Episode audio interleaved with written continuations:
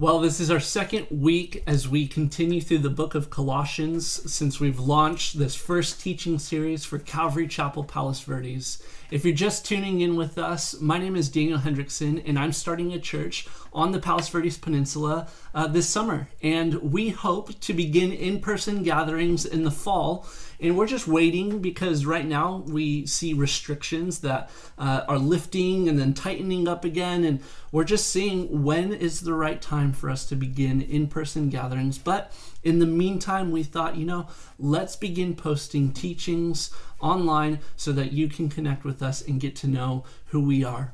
And so I'm so excited to continue this series. If you want to subscribe on our YouTube page, you can get notified when a new teaching is posted, and we'll have them up every Sunday for you to connect with us.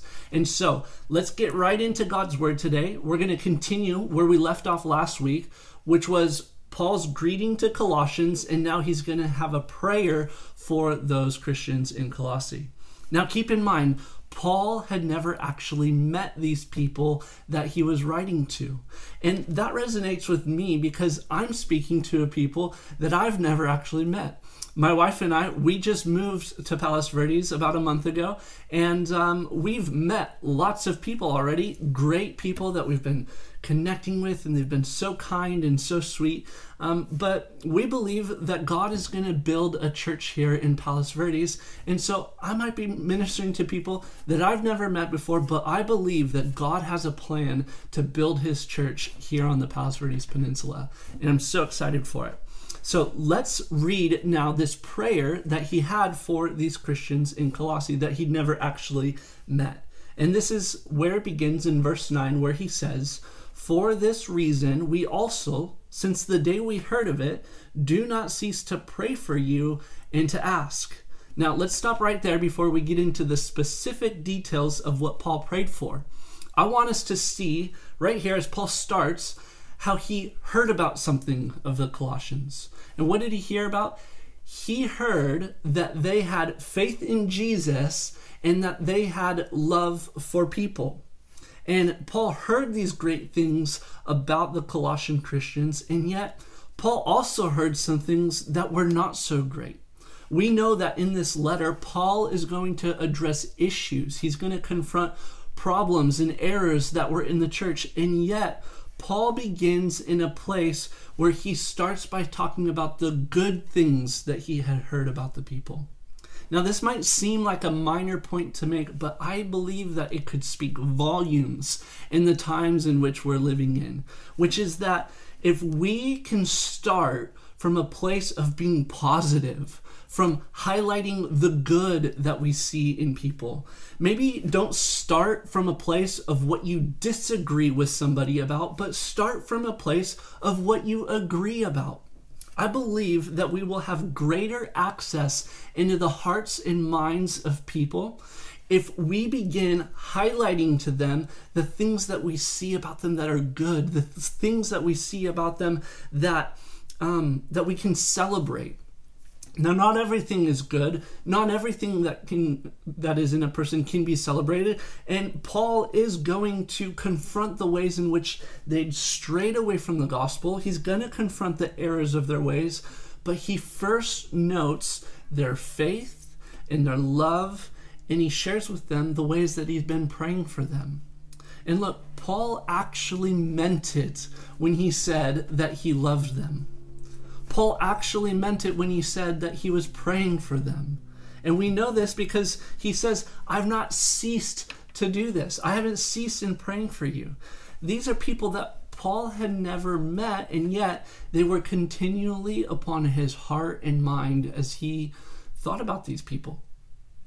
I think about a quote from a book on prayer by a man named E.M. Bounds. He says this Talking to men for God is a great thing, but to talk to God for men is greater still.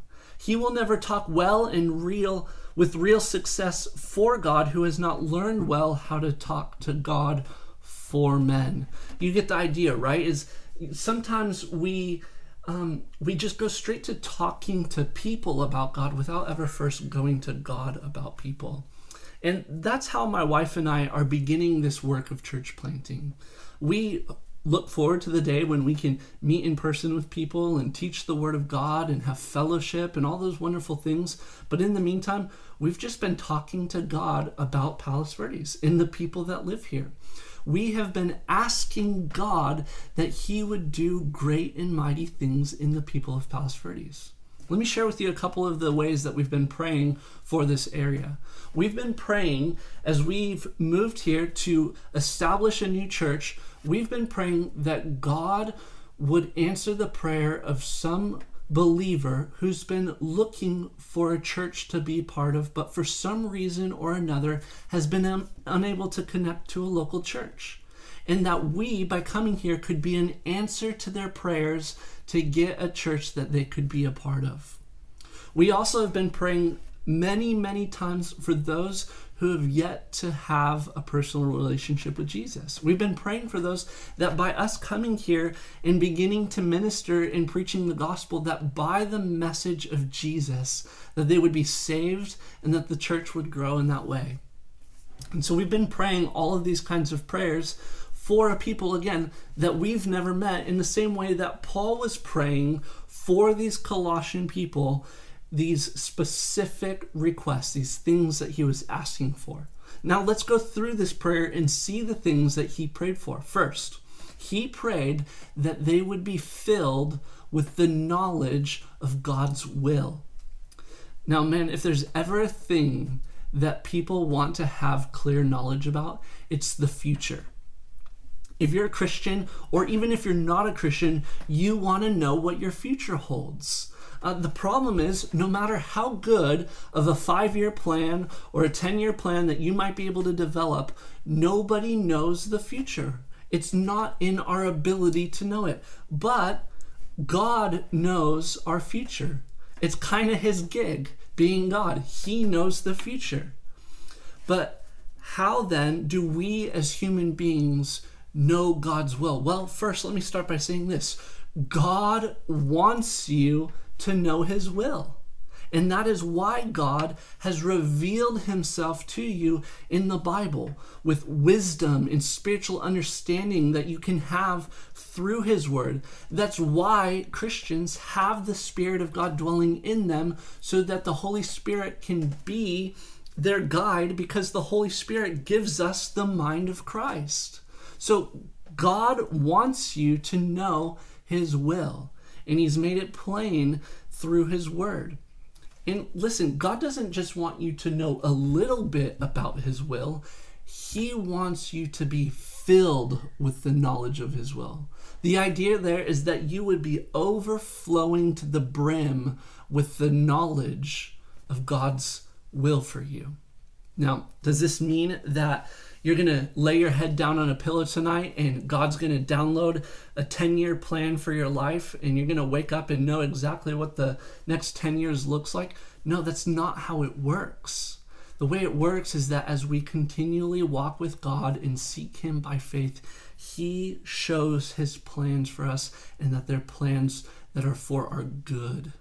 And so that's the first thing to be filled with the knowledge of His will with all wisdom and spiritual understanding, which again comes from God's word, it comes from wise counsel. This comes from us maturely walking with God over the days and months and years of our lives. This happens as we make course corrections. If we get off track from walking with God and in His will, we grow in wisdom and spiritual understanding when we come back to the Lord. We see um, spiritual wisdom and understanding coming when we take bold steps of faith for God and we see God move in his plans for us. Then he prays that they would walk worthy of the Lord. Now, walking worthy, walking in a manner worthy of Jesus is is so important, especially today in the church when so many people see hypocrisy. Christians need to walk worthy of the calling to which they've been called. You see, Jesus died for sin, and we in Christ, we have died to sin. And so, if we have died to sin, how should we any longer live in it? We need to come out from sin and walk in righteousness with Jesus because that's the manner of worthiness that Jesus has called us to. He has made us worthy because the, the worthy Lamb of God shed his blood and gave us the forgiveness of sins. We can walk in that worth that Jesus gives us. Then he prays that they would be fully pleasing to him. The idea here is that we don't work to please God. We we're not trying to gain a pleasing, but that we are already pleasing to him. You see, too many Christian lives Christians live their lives thinking that they they have to do all these sorts of things to please God. And it, it seems as though many times Christians feel that they're never pleasing God. I know that there's been times and seasons in my own life where I've felt as though I can't do enough. I can't um, behave enough. I can't think right enough to be pleasing to God. And it's, it's just a lie. It's just wrong. God is pleased with you in Christ. See, we are pleasing to God not because we're perfect. We'll never be perfect we're pleasing to God because Jesus was perfect and because he became a sinless sacrifice that was pleasing to God, we can now please him. And so, I don't know if you're living in a time right now where you just feel like, yeah, I know God loves me, but does he really like me? You might feel like, you know, it just seems that God's just kind of fed up with me. Maybe God's just annoyed with me. Now, Paul's prayer here is that you would know that you are fully pleasing to God. And then he says that we would be fruitful in every good work. Now, Jesus said in the Sermon on the Mount that a good tree bears good fruit and a bad tree bears bad fruit. That a good tree can't bear bad fruit and a bad tree can't bear good fruit. That's a little bit of a tongue twister, but what he's saying there is that if you are a new creation in Christ, you will bear fruit. The Spirit that dwells in you will bear forth the fruits of the Spirit for every good work. What he's not saying is that um, our good works then make us pleasing to God. It's that we've been pleasing to God, therefore we will bear good fruits. It, it's totally different. You can't put one before the other, it's in that proper order. And then his prayer for them was that they would increase in the knowledge of God. And God wants you to know him more and more every day. And the vision of Calvary Chapel Palos Verdes is that we would know Jesus and be known by him. That there would be this powerful way in which there would be a deep knowledge of God and there would be a deep knowledge of, of yourself as you relate to Jesus. Because that is the best kind of living. And then he says that they would be strengthened with all might according to his glorious power. Now, I don't know what you need strength for. Maybe you need strength for your job. Maybe you need strength to be a parent. Maybe you need strength because you're caring for aging parents. Whatever it is that you need strength for, let me tell you that God has an infinite supply of resource for you, and He has glorious power to strengthen you with all might. It says it right there that by his spirit and his resurrection life, he will give you the power to strengthen you. That is such a wonderful prayer. And that prayer for strength is so that we would have patience and long suffering with joy. Because, guys, there is so much that wants to press us down and to make us weak and, and there is suffering in this world, and we need the strength that comes from the resurrection life of Jesus to give the power so that we could have patience in long suffering with joy. And that's Paul's prayer for them. He finishes then by saying that they would um, be qualified as partakers of the inheritance of the saints in the light. How have we been qualified to become partakers of the inheritance of the saints in the life, which, by the way, is an epic title for Christians? This is how that's possible. This is how we've been qualified. Look at these last two verses. It says, He has delivered us from the power of darkness and conveyed us into the kingdom of the Son of His love, in whom we have redemption through His blood, the forgiveness of sins. Those two verses are so powerful it, it, it's as if I could have just spent the whole time on those two verses. But listen, these two verses, this gospel promise right here that we've been delivered from the power of darkness, that we've been conveyed into the kingdom of his son, Uh, of his love that we have redemption through his blood, that we have the forgiveness of sin. These promises of the gospel are what uphold this prayer that Paul was praying for the Colossians. This is what upholds us to God and says that we've been made worthy. See, God has delivered us, and he's done it through redemption. He has bought us from slavery. The purchase price was the blood of his son to redeem us to himself. See, sin separated us from God. Man and woman have been um, ripped apart, torn apart from their maker, and there is a reconciliation that needs to happen for us to have that relationship with God. And that is the gospel. That is where this comes in. And when I read those words, I know them to be true in my own life. Someone might read these words, somebody might be listening to this, and they can't accept that.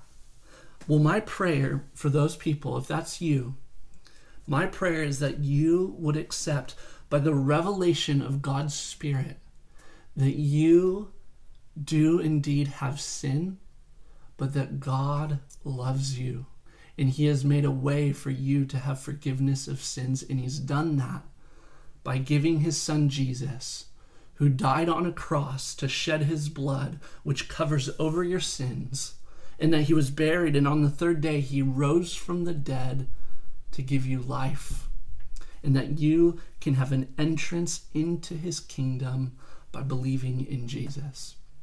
Well, how do you do that? How does that happen? My encouragement to you is that you just look back over this prayer that's recorded in Colossians chapter 1. And anytime it says you, replace the words you with the words I. Make this prayer that Paul prayed for the Colossians, make it personal for yourself.